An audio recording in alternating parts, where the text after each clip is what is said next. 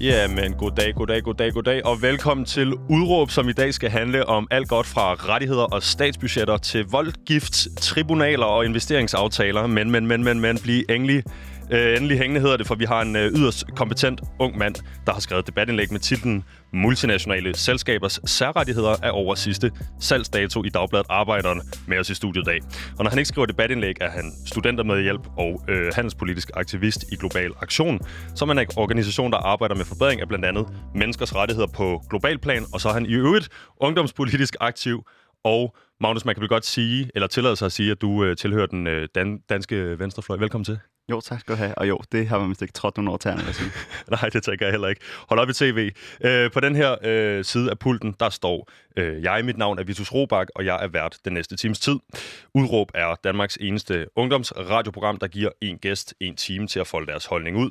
Og det gør vi selvfølgelig for at kunne komme rundt i alle krone og blotlægge alle nuancerne. Vi er modstykket til halvandet minut interviewet på aftennyhederne. Vi er detaljernes vogter, og så er vi nysgerrighedens disciple.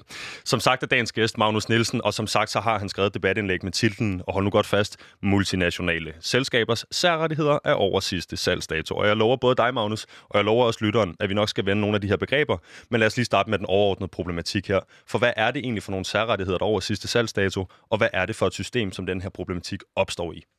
Helt kort fortalt, og vi går selvfølgelig mere dybt med det, der er det, at transnationale virksomheder, altså virksomheder, der ikke bare er en virksomhed i Danmark, men er et såkaldt multinationalt selskab, kan lægge sag an mod stater, hvis staterne laver noget lovgivning, som gør, at virksomheden tjener færre penge, end virksomheden ellers ville have gjort, hvis loven ikke var blevet indført. Så virksomheden siger altså, I har lavet den her lov, den her demokratisk vedtaget, den gør, at vi tjener færre penge. Nu rejser vi et erstatningskrav øh, på millioner og milliarder af kroner, som I skal betale tilbage til os i stedet for. Og grund til, det kan det, det er så igennem det, vi skal snakke om i dag, nemlig ISDS-mekanismen. ISDS-mekanismen, som står for Investor State Dispute Settlement. Og vi skal nok komme til en, øh, en lille bid, hvor vi får lov at gå i dybden med præcis, hvad det er. Men hvad er det, øh, Magnus, der gør, at du mener, at vi skal afskaffe det her, eller i hvert fald reformere det hårdt? Jeg, jeg mener sådan set, øh, vi skal afskaffe det, øh, men ikke ellers reformere det rigtig hårdt.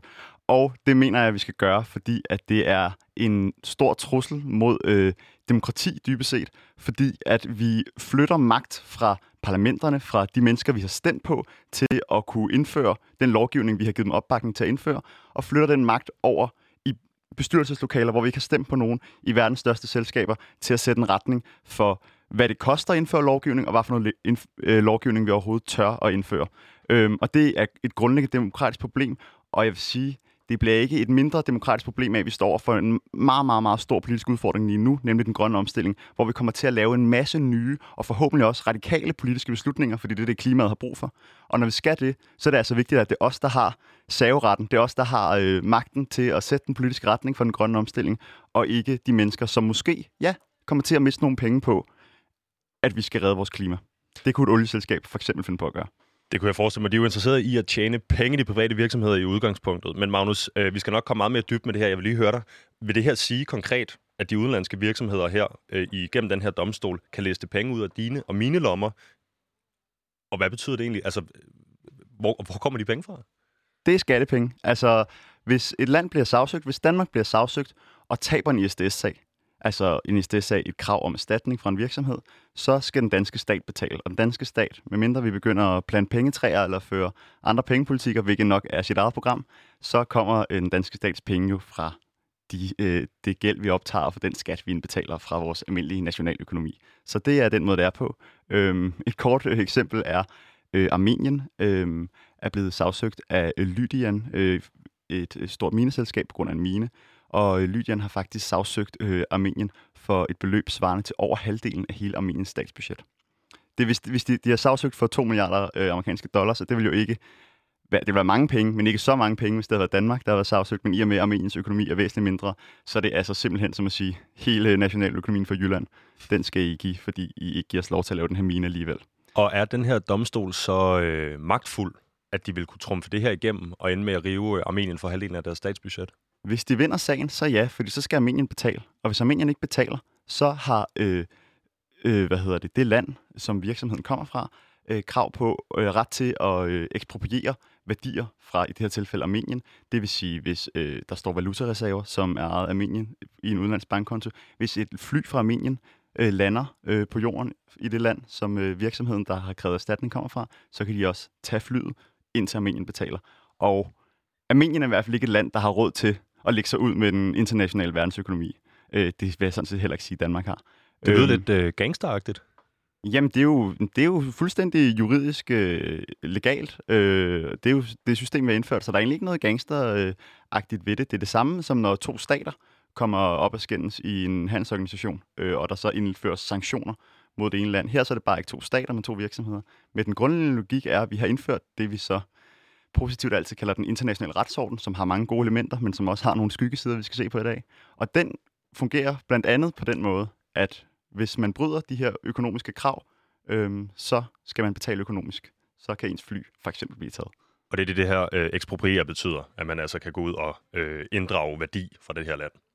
Hvad hedder det, Magnus? Øh, jeg lovede lige lytteren før, øh, og det er nok også øh, godt for min egen skyld, fordi øh, Ligstallene øh, kommer til at være høje i dag, kunne jeg forestille mig, og øh, jeg kan ikke love dig, at jeg ikke vil stoppe dig undervejs øh, og bede om øh, at uddybe, men jeg kan øh, heller ikke se øh, ind i fremtiden, med det jeg kan regne ud, at der vil komme nogle af de her begreber i løbet af den her udsendelse, øh, som nok ikke bliver brugt forfærdeligt meget i daglig tale. Så lad os lige få styr øh, på nogle af de ting, jeg tænker, vi kommer til at snakke om. Til at starte med det her ISDS-mekanisme, som altså står for Investor State Dispute Settlement, øh, som grundlæggende er det, der gør det muligt for udenlandske investorer at lægge sagen mod en stat og kræve enorme erstatninger er det det, når du siger det her i ISDS, så kommer til at sige det i dag? Er det, er det den her øh, domstol, eller er det mekanismen?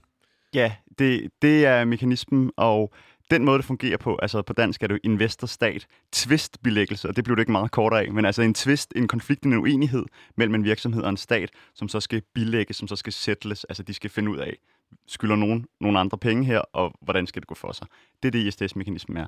Det, det vil sige, hvis jeg skal prøve at forklare det juridisk, uden at blive for højt ravne, så er det ikke en superdomstol. Det er ikke som vi kender menneskerettighedsdomstolen i Haag, eller EU-domstolen, øh, eller øh, den danske højeste ret. Det er ikke på den måde et sted. ISDS-mekanismen er, når to lande, eller mange lande, indfører en handels- eller investeringsaftale, så kan de skrive i den her aftale, den kan også handle om alt muligt andet. Især hvis det er en handelsaftale, så handler den om produktstandarder og øh, tolvsatser, den kan handle om alt muligt.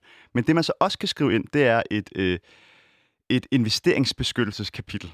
Og det kapitel, det handler om, at den her aftale, siger de, kommer til at indeholde ISDS. Det vil sige, at de lande, der er med i aftalen, de giver altså hinandens virksomheder de her rettigheder, når de investerer i hinandens lande. Så for eksempel så havde øh, har Danmark og Algeriet en investeringsaftale. Altså Danmark og Algeriet, statsoverhovederne har sat sig ned og sagt, vi laver en aftale. Ja.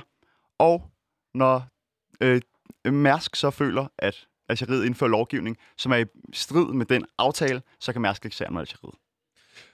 Og vil det sige, at man egentlig som stat, når man indgår i de her aftaler, aftaler hedder det, øh, bare kan lade være med at indskrive øh, muligheden for ISDS, øh, og så slippe helt for det her? Ja, altså det er jo et politisk valg, og der findes øh, masser, der findes cirka 3.000 aftaler i verden med ISDS. Men der findes jo også masser af handelsinvesteringsaftaler uden ISDS. Øhm, for eksempel så EU laver vores øh, handelsaftaler, men EU har kun de sidste 10 år siden Lissabon-traktaten haft lov til også at lave vores investeringspolitik, som er ISDS, basically. Og derfor så de handelsaftaler, som EU har lavet for Danmark, før de fik lov til også at lave ISDS, det er handelsaftaler uden ISDS. Og det kunne man bare vælge igen, øh, hvilket jo både Trump og Joe Biden ligger sig mere i retning af og vil gøre, øh, end EU for eksempel gør. Okay. Øhm, noget andet, jeg tænker, der vil komme op, det er det her med, at du siger, øh, hvilke virksomheder er det, der har mulighed for at sagsøge de her stater? Det er de multinationale, og det er de øh, transnationale virksomheder. Hvad vil det sige?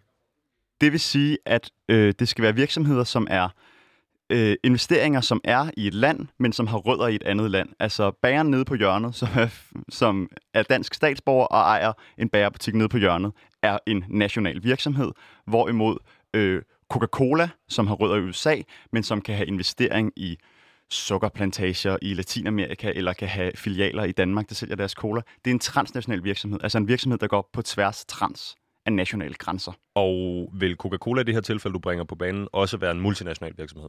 Ja. Altså den øh, opererer i multiple ja, øh, det... stater? Ja. Okay, så der er ikke nødvendigvis nogen forskel der, men det, altså for at kunne benytte sig af den her ISDS-domstol eller mekanisme, øh, så skal man have forretning på tværs af landegrænser. Ja, man skal, have, man skal have rødder i et af de lande, der har indgået aftalen, og så skal der ske noget i et af de andre lande, som Algeriet og Danmark. Mærsk har rødder i Danmark, og de har investeringer i Algeriet. De går også på tværs af grænsen mellem Danmark og Algeriet. Okay. Så er der det her ord, voldgiftstribunal.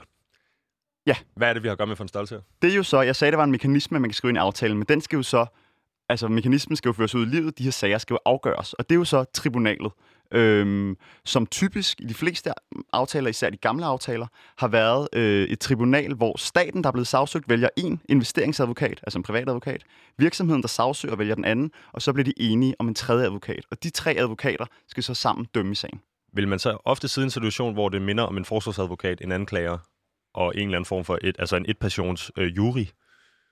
Det, det vil jeg ikke mene, at det er lige så... Det, nej, så, øh, så hårdt er grænserne ikke trykket op. De bliver alle sammen taget af en pulje af professionelle advokater med speciale i investeringsret, så de kommer alle sammen i kraft af, at de har professionel indsigt i de her sager. Selvfølgelig vil der være taktiske overvejelser for både staten og virksomheden. Det vil være dumt andet. Men, men nej, det er ikke tit, så ser man enige tribunaler til fordel for staten eller til fordel for virksomheden. Okay. Øh, og så det sidste, jeg tænker, vi lige skal runde, inden vi øh, hopper videre i teksten, det er det her med øh, begrebet parallel domstol. Hvad er det? Ja, altså vi har jo domstol i Danmark, og heldigvis da. Vi har byret og landsret og højesteret, og hvis øh, jeg pludselig kaster min kop kaffe i hovedet på dig her under udsendelsen, så kan du lægge sag an mod mig øh, ved sådan en.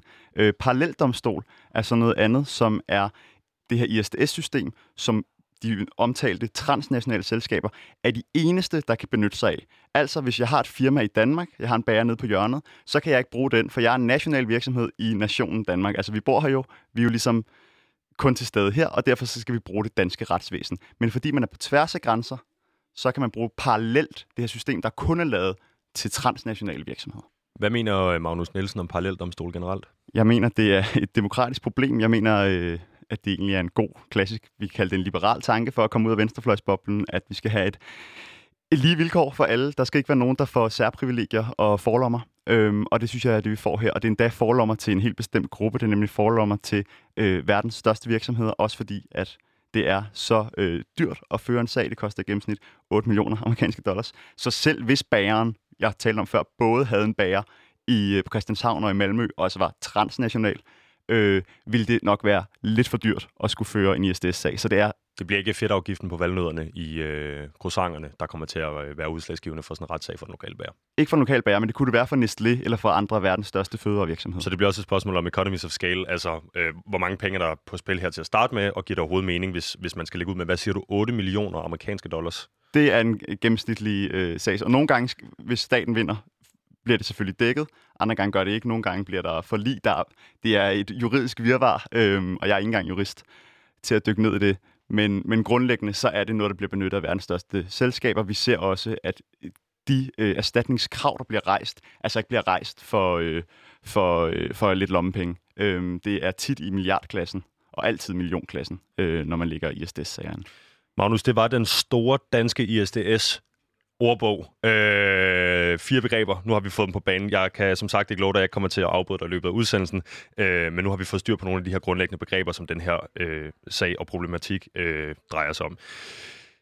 Jeg vil sige til de nye lytter, der skulle være startet efter teamstart, at du lytter til Udråb på Radio Loud. Med mig i studiet i dag har jeg Magnus Nielsen, som er alt mulig mand på venstrefløjen. Uh, han er uh, med øh, en global aktionskasket på i dag, kan vi vist godt sige, uh, og ved en masse om uh, den her ISDS-mekanisme, som vi skal snakke om.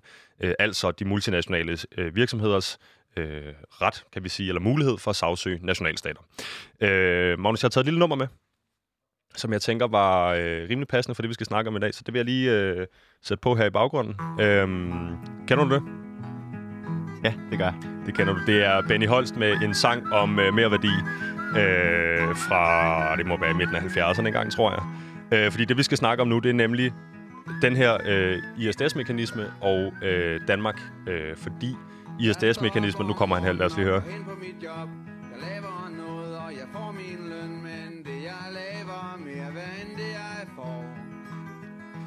Nogle vil kalde det 70'er propagandamusik. Jeg synes bare, det, jeg synes, det er skønt med noget mund, øh, mundharpe og noget fløjteri og så videre lidt i baggrunden. Jeg lader den lige køre, øh, fordi det, vi skal snakke om nu, som sagt, er øh, nemlig det, at den her mekanisme har været øh, en ting i 50 år.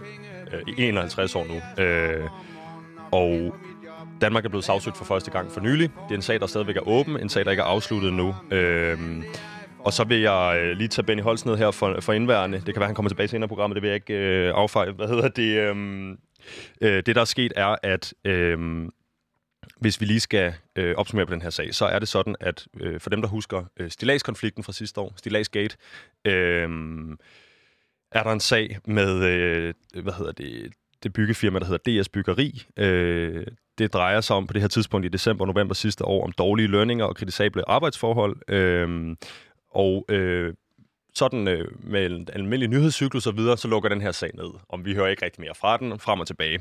Men så sker der det, at øh, manden bag DS Byggeri, som er en litauisk mand med navn Donatas Alexandravicius, øh, han har nemlig benyttet sig af den her domstol nu.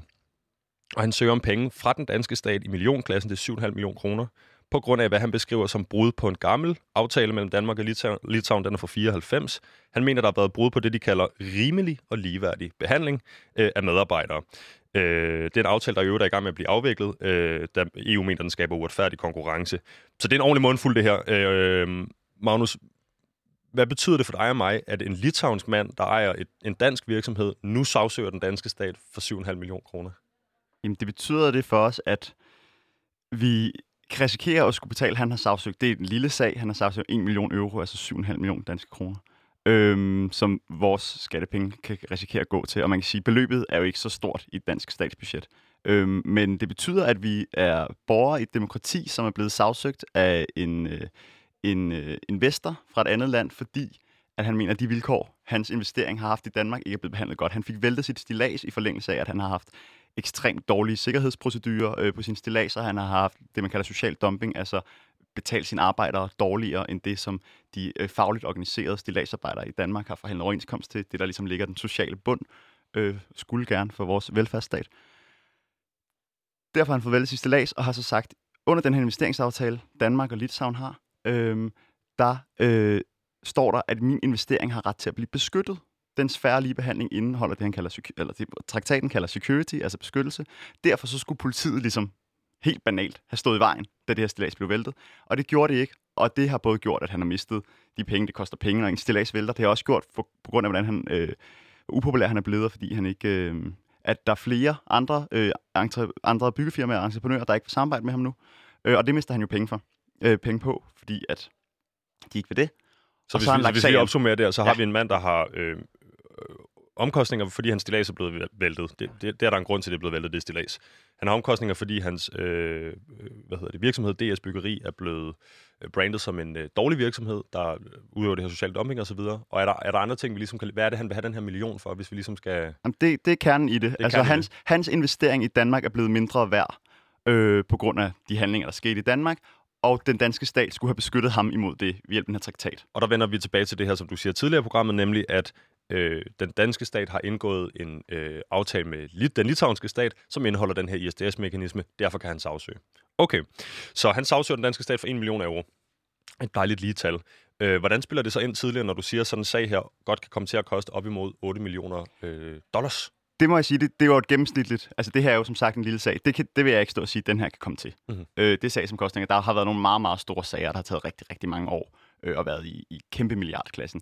De har kostet det. Det kommer den her ikke til. Men selvfølgelig skal både staten og øh, Donatas Alexander Davisius øh, ud og, øh, og hyre nogle investeringsadvokater med ekspertise i det her. Og det kan være, at Danmark vinder, og det kan også være en del af det, at Danmark ikke taber sagen, altså ikke skal erstatte det, betyder, at han også skal betale Danmarks sagsomkostninger, så det bliver gratis. Det må, vi, det må tiden jo vise. Mm-hmm.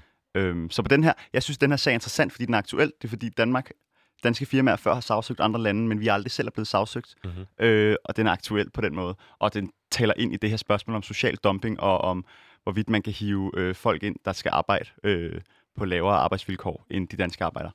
Men jeg synes jo, det store ISDS-spørgsmål med de store klimasager øh, i milliardklassen øh, har en helt anden volumen, har et helt andet politisk aftryk på, øh, på vores klode end den her sag. Hvordan, hvordan får du det ind i kroppen, når en udlandsk investor, som i forvejen øh, udøver social dumping og øh, dårlige lønninger, dårlige arbejdsforhold, øh, der var noget med et fald på 2,7 meter osv., skal ind og nu sagsøge øh, det land, du er fra, øh, og det land, hvis øh, værdier du beskytter og prøver at beskytte. Øh, at han ligesom kommer og henter dine penge? Ja, jeg, jeg, jeg tror egentlig ikke, jeg, øh, jeg tror, jeg får, der er for stor afstand mellem mig og den danske stat til, at, at jeg sidder og bliver harm på min egne veje. Hvad med dine skattepenge? Og den danske nation. Øh, jeg tror, jeg bliver mere øh, harm på øh, de demokratiske principper, vi øh, har øh, tre uger hver fire år i valgkampe, hvor vi alle sammen står og hylder, og vi skal alle sammen skrive på grundloven, når man skal i Folketinget, og vi deler ligesom det her demokratiske grundlag i tale i hvert fald. Og så synes jeg bare, at det er så frustrerende, at man laver de her øh, baglommer eller forlommer, øh, som undergraver de værdier, vi egentlig er blevet enige om, at vi er enige om. Mm-hmm. Er vi heldige, at øh, de her øh, søgsmål fra ISDS er gået udenom os de sidste 51 år? Eller er det fordi, vi øh, fører en dejlig ren politik, og ikke i øvrigt øh, indskriver de her ISDS-mekanismer så ofte i vores investeringsaftaler? Danmark har 40 aftaler med ISDS, og siden jeg sagde, de sidste 10, 10 år har EU forhandlet dem på vores vegne, så i de sidste 10 år har EU så lavet flere aftaler, som, som vi ikke er med i, bare som Danmark, men som vi er med i som EU-medlem. Øhm, det, der har sket historisk, det er, at det i høj grad har været øh, ISDS-sager, hvor transnationale virksomheder fra det, vi kalder det globale nord, altså Vesten, Europa og Nordamerika og Japan. Har du gået på Øh, nej, jeg går på Københavns Universitet på sociologi. Okay. Det globale nord er altså det, vi kender som den vestlige verden. Yes. yes. Har lagt sagen mod det, vi kan kalde, i mangler bedre, det globale syd. Øh, som typisk... altså den ikke-vestlige verden, øh, Afrika, Asien og Sydamerika. Langt ja, så i, som særligt er øh, lande, som har været tidligere kolonier for de vestlige lande, og så i takt med, at de her lande blev frie i 40'erne, 50'erne, 60'erne, 70'erne, øh, heldigvis, så var der jo pludselig nogle investeringer i de her lande, som ikke længere var beskyttet. En engelsk investering i Zimbabwe var, for, eller Syd, var jo ikke længere investeret, fordi Storbritannien ejede Zimbabwe. Men så skal man jo finde en ny måde at beskytte sin investering på. Og det er jo så ved at indgå de her aftaler. Det vil sige, at det går hårdere ud over det globale syd? Så ja, det har typisk været firmaer fra nord, der ligger sagen mod stater i syd, og der, det kan være en af forklaringerne på, hvorfor Danmark ikke har været så udsat. Men vi ser i stigende grad flere og flere øh, sagsanlæg fra rige lande i nord mod andre lande i nord. Der er fx en rigtig spændende sag mellem et britisk olieselskab og Italien. Så og det, det er en tendens, der vil ændre sig. Og den vil jeg super gerne høre. Jeg vil lige høre dig, øh, inden vi hopper videre. Er det, er det en racistisk mekanisme, der ligger der? det er jo ikke en racistisk mekanisme, øh, hvor at man lægger sagen mod nogen på grund af deres hudfarve. Øh, sådan fungerer de her ting ikke. De her mennesker, de ligger, de her virksomheder, som det jo handler om, det er jo ikke onde og gode mennesker. Det er jo, de ligger sagen på grund af en logik, og den logik, det er jo en profitlogik. Øh, bestyrelsen i et stort olieselskab sidder i en bestyrelse, fordi olieselskabet skal tjene penge og udbetale til aktionærer. Ikke fordi, at de er dårlige forældre, eller om der er sådan nogle af dem racister, det er en motivforskning, som det her program ikke handler om. Men der ligger racisme på den måde, kunne vi kalde racisme, men der ligger en kolonial historie, altså den her koloniseringstid, landene var ejet. Øh, og det vil sige, der kom vestlige firmaer ind i landene, kun fordi, at vi havde overtaget landene, hvilket jo på alle måder dybt kritisabelt. Og så var de ligesom der. Så de fik ligesom et forspring, fordi deres øh, regeringer havde øh, koloniseret og invaderet de her lande. Øhm, og, når, og så var de der ligesom allerede, og så skulle de beskyttes. Det er jo en kolonial øh, historik, men det er jo ikke, ja, det er ikke et spørgsmål om racisme, det er et spørgsmål om profit. Ja, og øh, hvordan øh, verden i øvrigt er strukket sammen fra øh, fortiden af. Jeg hører dig, øh, Magnus, som sagt, nu er vi blevet sagsøgt i den her domstol øh, for første gang. Er det noget, vi skal til at vende os til? Det, øh, det er jo svært at stå og spå om sådan noget. Øh, globalt skal vi vende os til, at der kommer flere og flere sager, de bliver større og større. Hvorvidt det lige rammer Danmark. Øh, man kan sige, at Danmark skal lave nogle politikker, som, øh, som har vist sig at være nogen, der bliver sagsøgt. Danmark skal fx lave en masse grøn politik, øh, og det er en klassisk øh, kandidat til at blive sagsøgt. Så det kan ske, men hvem der bliver sagsøgt, ved jeg ikke. Men jeg ved bare, at der kommer flere af de her sager, indtil vi gør noget ved det. Og det andet skal vi snakke om lige om lidt, men jeg vil sige til, og jeg kan ikke lade være, jeg sætter altså lige Benny Holst på igen, men jeg siger til øh, nye lytter på linjen, at du lytter til øh, Udråb på Radio Loud. Mit navn er Vitus Robak. Med mig i studiet i dag har jeg Magnus Nielsen. Vi snakker alt godt fra øh, ISDS, altså den her øh, domstolsmekanisme, hvor multinationale virksomheder må sagsøge nationer på baggrund af øh, alt muligt, men blandt andet diskrimination og forventning om tabt profit. Øh, jeg skruer lige lidt ned for 70 propagandaen igen her, mens jeg siger, Magnus, du har jo skrevet det her debatindlæg, og det er... Øh, øh, sådan med, man kan sige, tre øh, hovedpunkter i. Øh, du har i hvert fald tre nedslagspunkter, hvor den her mekanisme ligesom viser sig fra sin aller værste side. Øh, og man kan sige, at den første mekanisme, øh, den kalder du selv, at du kalder den for, at ISDS sætter et prisskilt på demokratisk vedtaget lovgivning. Øh, jeg tænker, at vi skal se lidt på, øh, på, de her, øh, på de her nedslagspunkter, og i øvrigt så tænker jeg, tænker jeg at øh, vi starter der. Ja. Det første af dem, øh, altså det første af de her nedslagspunkter er, at du mener, at ISDS-aftalen sætter prisskilt på demokratisk vedtaget lovgivning. Kan vi, øh, kan vi tage den lidt ned? Altså, hvad betyder det? Det kan vi i hvert fald. Fordi hvis jeg må citere alle fortalere for ISDS nogensinde, så skal man jo huske, at ISDS-mekanismen forbyder ikke stater at lave lovgivning. De må lave alle de øh, klimainvesteringer, de må lave alle de skatteregler, de vil. Det, det gør, det er, at ISDS-mekanismen gør, at virksomhederne kan sige, hvis I laver den her lovgivning, som I gerne må lave, så kan vi lægge sag an, fordi vi kommer til at miste penge på, at I laver den her lovgivning. Dermed så sætter det altså et prisskilt på, øhm, og det er altså ikke et prisskilt på en eller anden diktators øh, påfund og indfald, han pludselig har fået. Det er et prisskilt på de ting, vi stemmer om for at skabe flertal i vores parlamenter, i Folketinget, som så indfører det af, hvad jeg vil sige, rimelig demokratiske procedurer faktisk. Øhm, for eksempel hvis vi vedtager nu, at vi skal gøre en masse politikker, det har vi jo vedtaget, der reducerer vores klimabelastning med 70 procent. De politikker, der skal til øh, at nå det mål, det er jo demokratisk vedtaget, og det er tilladt ifølge SDS, men det kan komme til at koste. Og det er der jo så rigtig mange eksempler på. Har vi set... Øh nu tænker jeg jo konkret her med, med hastelovgivning og alt muligt under coronatiden. Er det noget, vi har set? Altså, er det eksploderet, det her SDS-søgsmål? Øh, på Ikke endnu. Det er en ret langsomlig proces. Der er lige kommet nogle analyser ud, som går i dybden med øh, citater fra, ikke fra øh, sådan nogle venstrefløjsere som mig, men fra de her investeringsadvokater, der arbejder med det. Og de peger på, øh, at ISDS for det første kommer til at føre til en masse ISDS-sager, og det er meget, meget oplagt, fordi staterne pludselig har lavet en masse politik, som på den ene eller anden måde nogle gange har gjort, at virksomheder tjener færre penge. Men også, at truslen om ISDS kan bruges til at vride armen om øh, på regeringerne. Der er for eksempel, øh, altså for at bare lige sætte lidt kød og blod på, så er for eksempel i Spanien og Irland, der har, øh, der har regeringen jo øh, påbudt øh, private hospitaler og, øh, og ak- arbejde aktivt med corona, i stedet for at de selv vælger, ligesom, hvad for nogle behandlings... Øh, prioriteter, de skal have. Det er jo en, man kan sige, en slags midlertidig nationalisering af styringen af hospitalerne. Øhm, det må man ikke i forhold til SDS. Og der kan der jo så komme en sag.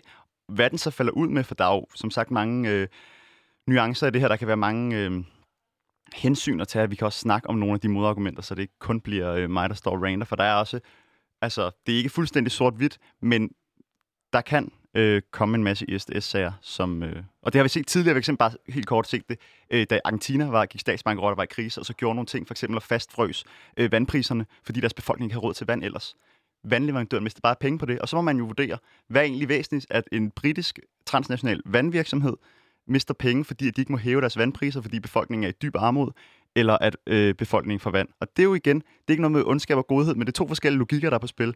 Og ISDS har bare en tendens til at prioritere den ene logik, fordi de kunne så lægge sagen, Anglian Water og andre store virksomheder, og vandt så i forvejen fattige Argentina skulle betale af deres små skattepenge. Det har ikke set godt ud for Argentina på det sidste, må man sige, rent økonomisk. Magnus, hvor stiller du dig selv hen i sådan en sag der? Er du på den øh, profitable logiske side, eller på den menneskelige logiske side? Der er på den menneskelige logiske side. Hvad betyder øhm. det for dig, at der ligesom foregår noget ude i øh, den store hvide verden, der har så lidt respekt for øh, menneskeliv, kan man vel godt sige, uden at øh, tage dit parti? Det betyder for mig, at vi, at verden ikke er et sted, som handler om gode, øh, gode venstrefløjs hippier med blomster på tøj, og så onde kapitalister med høje hatte. Det betyder for mig i stedet for, at vi har indført et struktur, en økonomisk system, som er anonymt, og som i sin logik favoriserer nogle hensyn, nogle logikker. Her hensynet til, at et britisk selskab skal kunne udbetale højere aktieudbytter til deres aktionærer, i stedet for en anden logik, nemlig at folk skal have råd til vand, selvom de har mistet deres job. Øh, og det handler egentlig ikke om for mig, at det er en, en ond direktør eller en god lokal argentinsk bonde. Det handler om, at vi globalt har skabt en økonomisk struktur, altså handelsaftaler, investeringsaftaler osv. osv., som sætter os i den her situation.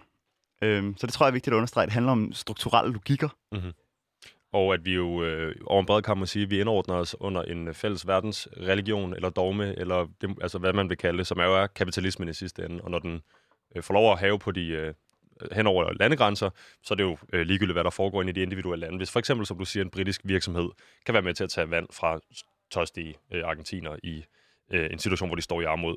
Øh, hvad er ligesom Øh, altså, vi er konkret på det her, selvfølgelig skal jeg lige sige til lytteren med, øh, problemet i at sætte prisskilt på, på, øh, på demokratisk vedtaget lovgivning.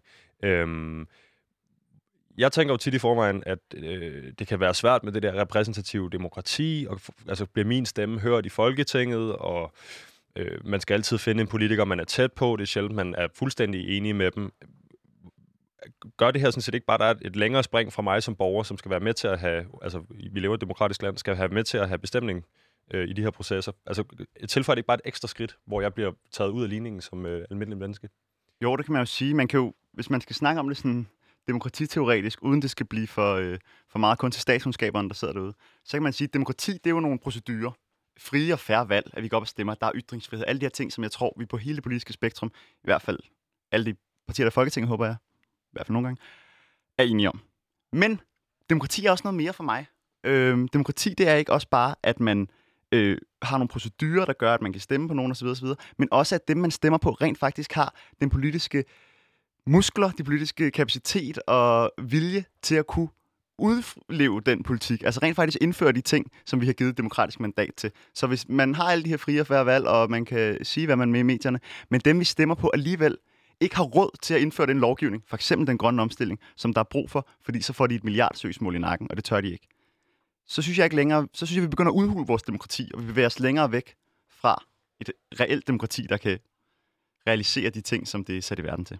Og det virker til at gå i øh, en retning, i hvert fald når man kigger på den her ISDS-mekanisme. Øh, føler du, at vi er på vej videre ud af den her tråd? Altså skulle det blive øh, i din øh, opfattelse af tingene værre og værre? Øh, eller er der, øh, er der ligesom... Øh, tænker du, at det må være grænsen her? Det, det, det er trods alt alligevel for voldsomt. Det man kan sige, øh, der er jo ikke nogen øh, historisk nødvendighed, der vil tage os i enten en bedre eller værre retning. Det er jo kun politiske og sociale kampe. Og lige nu, der øh, sidste håndfuld år har det her været debatteret øh, mere og mere, og der sker både ting, som er værd at være glad for og værd at være ked af. Der er lande, som er ved at ende deres aftaler med ISDS, Sydafrika for eksempel. Øhm, EU ender de her aftaler, vi har inden for EU, men EU fortsætter med at lave aftaler med resten af verden. Så der vokser træerne igen i himlen. Men vi ser altså lande, der er ved at slutte deres aftaler. Men samtidig ser vi også, at man arbejder for det, der hedder en MIC, Multilateral Investment Court, som det er det samme, skal vi simpelthen have forklaret, ja. som er det samme som ISDS-mekanismen, det bliver forhandlet i FN, bortset fra, at det er én mekanisme for alle verdens lande, der tilslutter sig. Altså jeg sagde, at vi havde 3.000 forskellige aftaler med ISDS i. Så der er altså på kryds og tværs. Danmark havde en med Algeriet, EU har en med Canada, så videre, så videre. På kryds og tværs er der mange. Det, man vil indføre nu og forhandle om, det er at sige, det skulle for forvirrende. Vi laver en stor ISDS, som omslutter det hele, ligesom man har et stort FN, en stor verdenshandelsorganisation. Og så er vi tilbage til det, du snakker om tidligere, hvor man kan regne med, når man, altså man har, ligesom vi har højesteretten i Danmark, eller menneskerettighedsdomstolen i Haag, øh, ja, den er vist god nok, øh, at man så ligesom ved, man, man, man kender forholdene, øh, man, man, man ved ligesom, hvad det er, man får, så at sige, når det handler om øh, så mange penge. Øhm, men det vi snakker om her jo øh, med øh, at sætte en form for prisskilt på demokratisk vedtaget lovgivning, øh, det bygger også ind i det næste nedslagspunkt, som du bringer op i den her artikel, nemlig det, der hedder regu- regulatory chill. Øhm, vil du lige kort forklare selvfølgelig, hvad betyder regulatory yeah. chill? Det, vi kalder det det, og vi kalder det policy chill. Og hvis man skal oversætte det, så er det jo politiknedkøling nedkøling af viljen til at lave politik. Fordi mens øh, prisskilt på demokrati, det er, at der kommer en milliardregning for, at man indfører noget, så er nedkøling af politikken lidt det omvendte, eller det sådan supplerende, nemlig at man lader være med at indføre politik i første omgang, fordi det ville koste noget. Altså man køler viljen til at lave politik ned, policy chill. Øhm, og man kan faktisk... Det er jo svært at vide, i hvilket omfang det her sker, for det her det er jo, handler jo dybest set om den politik, som staterne ikke indførte fordi de ikke turer. Og man kunne ikke, hvis vi skulle bevise det, så skulle vi ind og psykoanalysere øh, samtlige politikere nogensinde og sige, hvad har de tænkt af tanker, de alligevel har sagt, den dropper jeg, for det tør jeg ikke. Vi har masser af grund til alligevel at tro, at vi har øh, politiske processer, der gik stå. Vi har en analyse af, at det her grundlæggende giver god mening. Øhm, men, men det er bare den omvendte. Det er ikke, det koster penge at gøre det, vi gør. Det er, at vi lader være med at gøre det, vi ville have gjort, fordi vi ikke har råd. Og så står jeg og tænker på noget, som du også lige kort bragt på banen øh, for en håndfuld minutter siden, nemlig Øh, uh, ISDS-mekanismer ind i ting, der har noget med miljøet at gøre? Ender vi så i en situation, hvor altså, at, at Danmark skal stå og sige på den ene side, så vi lave det her enormt dyre indgreb. Det kunne være en vindmøllepark, eller de her energiøer, vi har hørt noget om. Det kunne være alt muligt andet.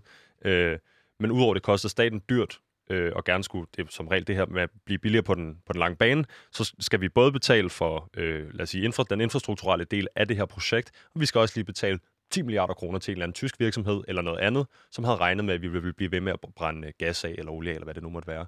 Øh, er jeg helt skæv på den her, eller bliver det lige pludselig meget svært at indføre miljømæssig lovgivning? Det, det bliver en trussel, der kommer til at hænge over hovedet på enhver klimaminister i den globaliserede verden. Øhm, og man kan sige, at de sidste 30 år, der er det område, der har været flest ISDS-sagen for, det er inden for den fossile industri, altså kul, mine, gas og olie. Så det, olieselskaber er nogle af dem, der er allermest vakse til at bruge den her mekanisme. Øh, og de bliver ikke mindre vakse af, de bliver troet af, øh, af den grønne omstilling. Den aftale, der bliver brugt allermest i ISDS, det er faktisk en investeringsaftale for energi. Altså, så det kun handler om energi. Den hedder Energy Charter Treaty og har 47 lande med i sig. Øhm, og det er netop en aftale, der har ISDS, altså hvor der står, vi skal øh, handle med energi med hinanden, og vi skal kunne investere i hinandens vindmøller og olieressourcer og sådan noget. Og hvis der bliver brudt rettigheder, når vi gør det her, så er en ISDS-mekanisme. Der er en sag, jeg meget kort måske lige Er det Vattenfall og Hamburg? Den er også spændende. Jeg vil faktisk... Der, Kom med din, kom med din. den, den, med, den med, jeg vil nævne, det var under den her traktat. Det var de faktisk begge to. Men øhm, der er der det britiske selskab, der hedder Rockhopper, som, øh, som har øh, undersøgt øh, muligheden for at bore efter olie ud fra den øh, Adriaterhavskysten i Italien.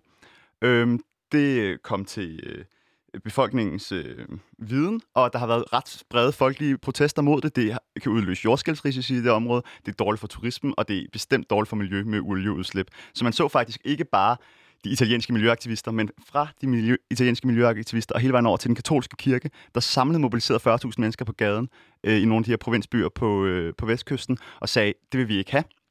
Vi vil ikke have en olieplatform derude. Og de italienske politikere, de lyttede. Så de indførte en lov, som gælder for alle, ikke kun for transnationale, den gælder for alle, men om, du må ikke længere bore efter olie inden for 12 sømil af den italienske kyst. Jeg tror, det er sådan noget 20 km eller sådan noget. Men så du skal længere ud. Det er simpelthen for skidt for vores kyst. Så sagde Rockhopper, vi har jo undersøgt, vi har været i gang, vi har brugt nogle penge på det. Vi lægger ISDS-sag ved den her Energy Charter Treaty mod Italien. Ikke bare for de penge, vi har brugt på at undersøge. Øh, det kostede cirka 40 millioner dollars. Øh, men også for de penge, vi ville have haft tjent, hvis vi ikke havde lavet den lov. For hvis vi havde fået lov at bore, så havde vi tjent penge på olien. Altså vi... forventet indtægt ude i fremtiden. Ja, det er Ikke det, en man... garanti heller her. Præcis. De havde Okay. det, man kalder en legitim forventning om, at du sagde, altså ligesom øh, et barn siger til mor, du sagde til mig, at vi skulle i Tivoli i morgen. Nu aflyser du. Jeg lægger sagen for 200 millioner dollars. øhm, det, Er det 200 millioner for det her, og øh, den øh, forventede øh, indtjening, og så 40 millioner for det andet? man, man, det, der er ikke fuld disclosure på, så man ved ikke præcis, man ved det minimum 200 millioner dollars. Så det, det de lægger sag an, det er for mellem 4 og 7 gange så mange penge, som de har brugt. Øh, så det, det største del af de penge, de beder om, det er øh, penge, de øh, vil have for, hvad de kunne have tjent. Øh, den her sag er stadig i gang, men den viser ligesom, altså der er rigtig mange, der er en demokratisk beslutningsproces bag, men der er også bare en masse miljø- og klimahensyn til, hvorfor vi egentlig ikke burde bore efter olie inden for 12 sømil af kysten, som jeg i hvert fald godt kan forstå, øh, og som jeg tror, den globale klimabevægelse og folk, der skal leve på den her klode mere end de næste fem minutter også godt kan forstå, fordi vi skal gøre noget ved vores klimaudfordringer. Men Magnus, jeg bliver nødt til at stille spørgsmål ind til det, du siger før. Ja. med den forventede omtjening, omsætning. Øh, fordi nu er det ikke min holdning, der er i studiet, men det, det slår mig en anelse underligt, at man øh, kan gå ind og, øh, altså på, på, sikkert med nogle enormt avancerede Excel-ark og så videre, men lave en eller anden form for forecast, en, en, en, på dansk hedder det en... Øh, Ja, et anslag et på, hvor anslag. meget man ville have tjent. Præcis. Og så, men fordi jeg tænker, der alt muligt kunne gå galt. Det kunne være, der ikke var nogen aftag på det, øh, på det olie der. Altså, hvordan kommer man frem til så stort et, et beløb, som det her øh, er, uden at have noget konkret? Ja, der går man jo ind og laver nogle, nogle markedsanalyser, og man får sine højt betalte advokater til at analysere det. Og det vil jeg, jeg vil ikke stå og lege ekspert på. Og det kunne, det kunne også godt være, at Rockhopper skulle have bedt om det dobbelte, fordi de kunne have tjent endnu flere penge. Men lige meget hvad, så bad de om en masse penge, som kun er penge, der findes op i deres hoveder. Hypotetiske fremtidspenge. Det kunne være, at de bad om for meget, det kunne være, at de bad om for lidt. Men de bad i hvert fald om et rigtig, rigtig højt beløb ud fra retfærdiggørelsen af. De her penge ville vi have haft om et år, to år, tre år, hvis I ikke havde lavet den her miljøbeskyttelseslov. Godt, men så slår den lille, den lille iværksætter, den lille bitte iværksætter, der er inde i mig, han, han, han koger helt over derinde, fordi jeg skal da bare oprette en virksomhed i Danmark og en virksomhed i England, og så bare begynde at finde steder, hvor jeg kan sige, forstår du, hvad jeg mener her? At jeg vil have haft noget forventet indtjening, fordi de her mennesker ender jo aldrig med at lave arbejdet. De laver den indledende research, men laver aldrig, lad os sige, det hårde arbejde ved det her, så ved at skulle stille brugerplatformer op og så videre. Øh, Så det, de går ind her, er at lave en kæmpe, kæmpe, kæmpe stor pose penge, uden at gennemføre arbejdet. Er det en, er det en strategi inden for de her ISDS-mekanismer? Øh, jeg, jeg vil ikke sidde og gætte på, at... Jeg, jeg tror egentlig, Rockhopper, de brød efter olie, fordi de vil have olie, hvilket jeg egentlig også synes er problematisk nok. Øh, det, man har set, det er, man har set det er såkaldte hedge, altså øh, Vulture Funds, gribefonde, opkøbe andres gæld. Altså øh, penge, staten har skyld til nogen, så har de opkøbt den, og så har de lagt sag an mod staterne, øh, fordi at de ikke har betalt gælden. Det var egentlig gæld, de skylder oprindeligt til dem. Det er jo lidt den samme logik. Øh, men igen, jeg har ikke lyst til, fordi det ikke skal handle om, hvad der er inde i hovederne på folk, jeg har ikke lyst til at gætte på, hvorvidt øh, bestyrelsen i olieselskabet Rockhopper gjorde det af den her grund eller gjorde den anden grund. Jeg kan bare konstatere igen og igen, så det der sker, det er, at når der bliver demokratisk vedtaget noget lovgivning, som den her olielov for eksempel, så, får, så har vi givet et redskab til nogle helt bestemte aktører, nemlig de transnationale virksomheder, til at udfordre den. Øh, og det er jo ikke en... Bageren nede på hjørnet har jo ikke... Øh... Tilbage til bæren. Ja. Øh, Magnus, øh, det sidste nedslagspunkt i det her debatindlæg, du skriver øh, om ISDS-mekanismen i Dagbladet Arbejderen, øh, er nemlig det nedslagspunkt, du, du, vi, kan, vi kan kalde det, øh, stater kan aldrig vinde, de kan kun undgå at tabe. Der har du en, øh, en fin lille analogi om en fodboldbane. Hvordan er det, det, øh, det hænger sammen, og hvad er det jo, du mener med det her nedslagspunkt? Det, jeg mener med det, det er, at ISDS fungerer på samme måde som at spille fodbold med et mål. Fordi at øh, når en stat bliver sagsøgt, så er det bedste, der kan ske for en stat, det er ikke at tabe. Altså, at spille uafgjort. At spille uafgjort. Spille 0-0, altså italiensk. Sæt sig ned, parker bussen, øh, for Mourinho som træner. Fordi det bedste, der kan ske, det er, at de ikke skal betale nogen erstatning, og de måske er de allerbedst, og at de også får at vide, at jeres advokatomkostninger skal dem, der lader sagen betale. Så har staten jo ikke mistet en øre. Øh, de har måske spildt deres tid, men de har ikke mistet en øre. Og det er jo heldigt nok, men det har jo ikke gjort noget bedre for nogen som helst mennesker. Det har bare ikke gjort noget værre. Øh, altid de har spillet 0-0. Øh, det værste, der kan ske, det er, at de taber 10-0 og skal betale en masse penge.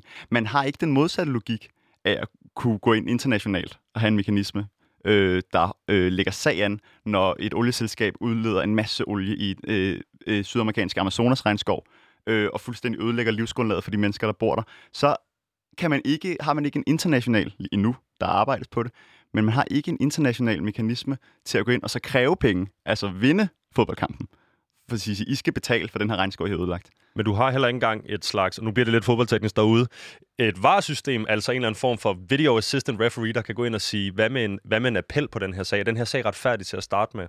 Ja, ja det, og det er jo så det. Når vi diskuterer det her med, for eksempel, vi har tidligere diskuteret det i Global Aktion med vores gamle udenrigsminister, Anders Samuelsen, og han er egentlig øh, var ret afvisende fuldstændig over for nogle problematikker. Vores nye udenrigsminister, Jeppe Kofod, er øh, ikke afvisende over for al kritik. For eksempel så synes han også, det der er noget råd, så han støtter det, og EU er enige, de synes også, det har været noget råd. Så det EU har gjort, det er, at de har ændret ISDS-forkortelsen til ICS, Investment Court System. Og det, der gør Investment Court System bedre end Investor State Dispute Settlement, er, at der er for eksempel en appeldomstol. Der er nogle faste, der er ikke lige så meget svingdør mellem at være advokat og være dommer. Der er mere gennemsigtighed. Der er en masse procedurer, der er bedre. Der er også nogle hensyn, øh, legitime hensyn, som stiller staterne bedre i forhold til ikke at tabe sager, fordi de får, det er ligesom skrevet ind, I har en vis ret til at regulere på de her områder. Men den grundlæggende mekanisme i, at vi har flyttet definitionsretten for, hvad demokrati øh, skal beskæftige sig med, fra de mennesker, der går ned og stemmer på demokratiet, til øh, de investeringstribunaler, der afgør det, den består. Der er stadig det her prisskilt på demokratiet, og der vil stadig komme det her policy til. Så man har forbedret ligesom rammerne, man har man har, det, det er en mere, det er ISDS with a human face, øh, det man har fået. Øhm, som jeg selvfølgelig er bedre. Men har man bare bup, fået det ud af det blå, eller er det sådan en, en anden mekanisme, man skriver ind i de her investeringsaftaler? Altså det, man har gjort, man havde, det kom så, at der var to store handels- og investeringsaftaler mellem EU og Kanada, og en mellem EU og USA. Den ene blev til noget, den anden gjorde ikke. CETA og TTIP hed de. Og i forbindelse med det, det var også der, jeg blev politisk aktiv for fire år siden, der øh, var der rigtig stor folkelig mobilisering. Der var flere millioner, der skrev under mod de her aftaler og gik i gaderne og sådan noget, hvilket var helt nyt, at vi havde. Det er mange år siden, vi har haft så mange mennesker, der stod op om morgenen for at gøre noget ved investeringspolitikken. Og det folkelige pres, den politiske diskussion, førte til, at den kritik, der var, den kommer ikke ud af det blå, men den førte til, at EU og dem, de forhandlede med, ændrede ISDS til ICS, hvilket var en forbedring af nogle af de her procedurer, men ikke ændrede Nellens rod, altså den grundlæggende logik.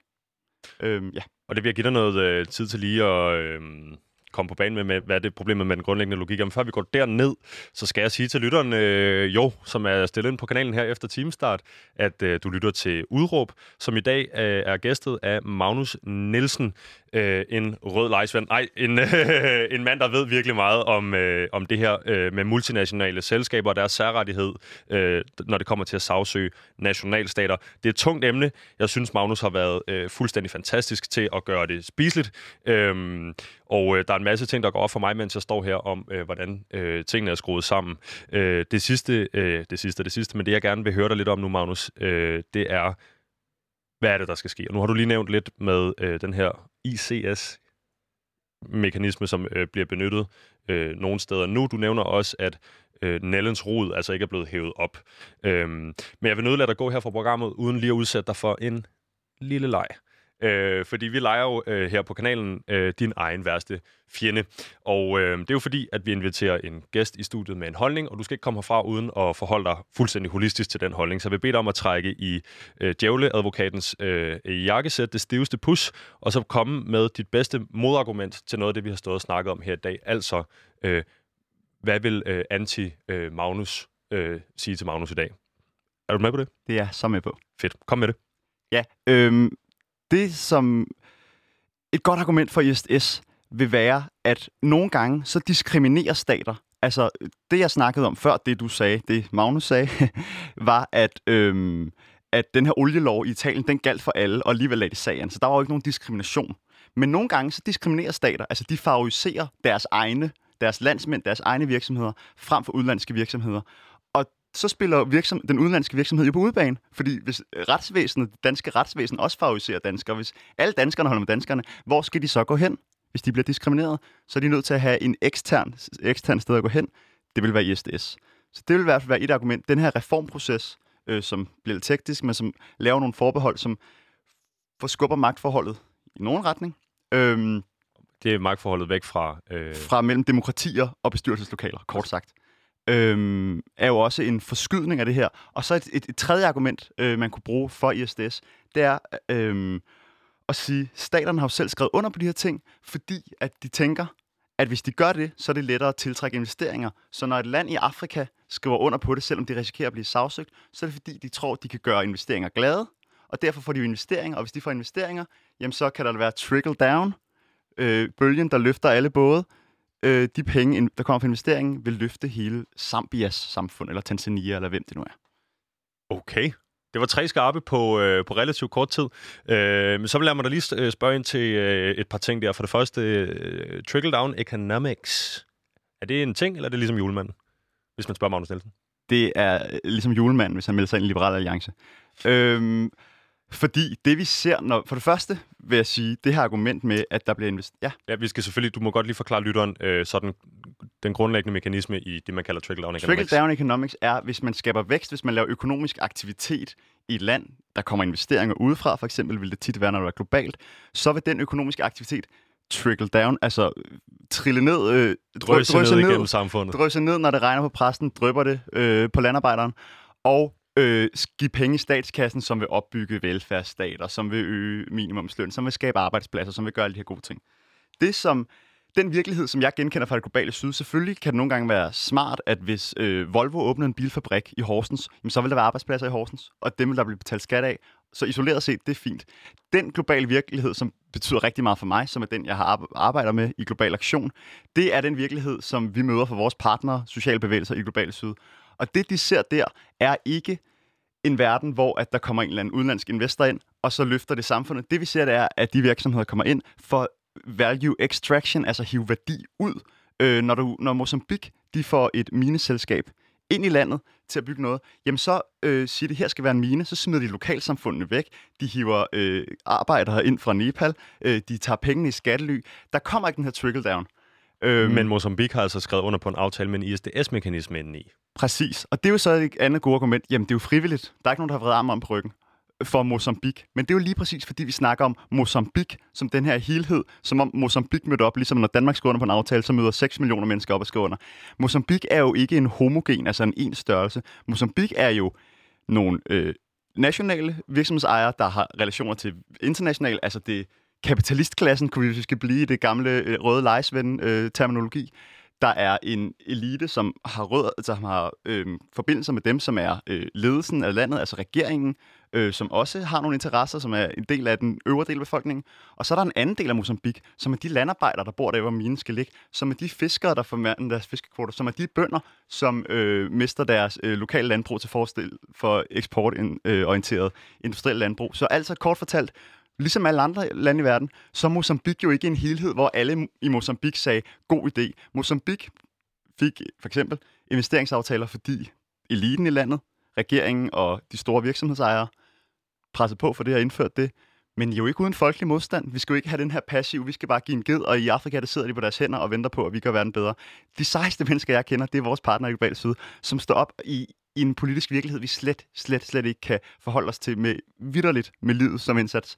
Kæmper for social kampe. Når vi arbejder med fagbevægelsen i Sydafrika, der bunder vi. Når vi arbejder med kvindebevægelsen i Zimbabwe, når vi arbejder mod den marokkanske besættelse af Vestsahara i Vestsahara, så det er mennesker, som, som laver et politisk arbejde, som æder med med noget andet, end bare for mig at stå tidligt op for at møde ind på laut. Øhm, Tidligt og tidligt. Magnus, Ja. øh, jeg, vil ikke, jeg vil ikke afbryde dig, men alligevel så er vi ved at være et, et sted, hvor øh, vi har ikke tid til så forfærdeligt meget mere. Så det, jeg vil høre dig til sidst her, er øh, lidt, lidt om fremtiden for det her. Fordi jeg ved, at blandt andet Global Aktion, øh, Mellemfolkelig Samvirke og Afrika-kontakt har været med til at samle underskrifter ind. Og det blev til 847.000 underskrifter mod den her mekanisme, mod den her domstol. Øh, kan det blive til virkeligheden, at den bliver afskaffet, eller må vi håbe på de her øh, ICS-udgaver eller andre hårdt regulerede øh, udgaver af den her domstol i fremtiden? ja, vi var med til europæisk at samle de her øh, underskrifter. Der er altså ikke blevet samlet øh, knap en million underskrifter i Danmark, selvfølgelig nej. Det Ikke er, endnu. Øh, ude, øh, ude i Europa.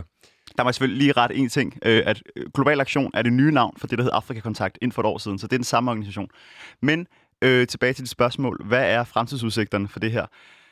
Jeg har egentlig ikke lyst til at stå og tale om en eller anden historisk lov. Jeg ved, det går i en retning. Jeg kan bare konstatere, at der er en helt anden øh, politisk kamp lige nu for de her ting. Jeg mener, det er nogle emner, vi debatterer alt for lidt. Det er også det, vi to har snakket om, hvorfor det er værd at lave et program om, som er lidt tørt. Fordi i forhold til, hvor vigtigt det er, så er det ikke noget, vi snakker nok om. Og hvis vi kan blive ved med at få mere debat om det, så tror jeg, vi kan presse, så tror jeg, vi kan øh, rykke nogle ting. Og som jeg nævnte, for eksempel Sydafrika er allerede ved at stoppe deres ISDS-aftaler. Indien gør det i nogle, øh, i nogle af deres aftaler.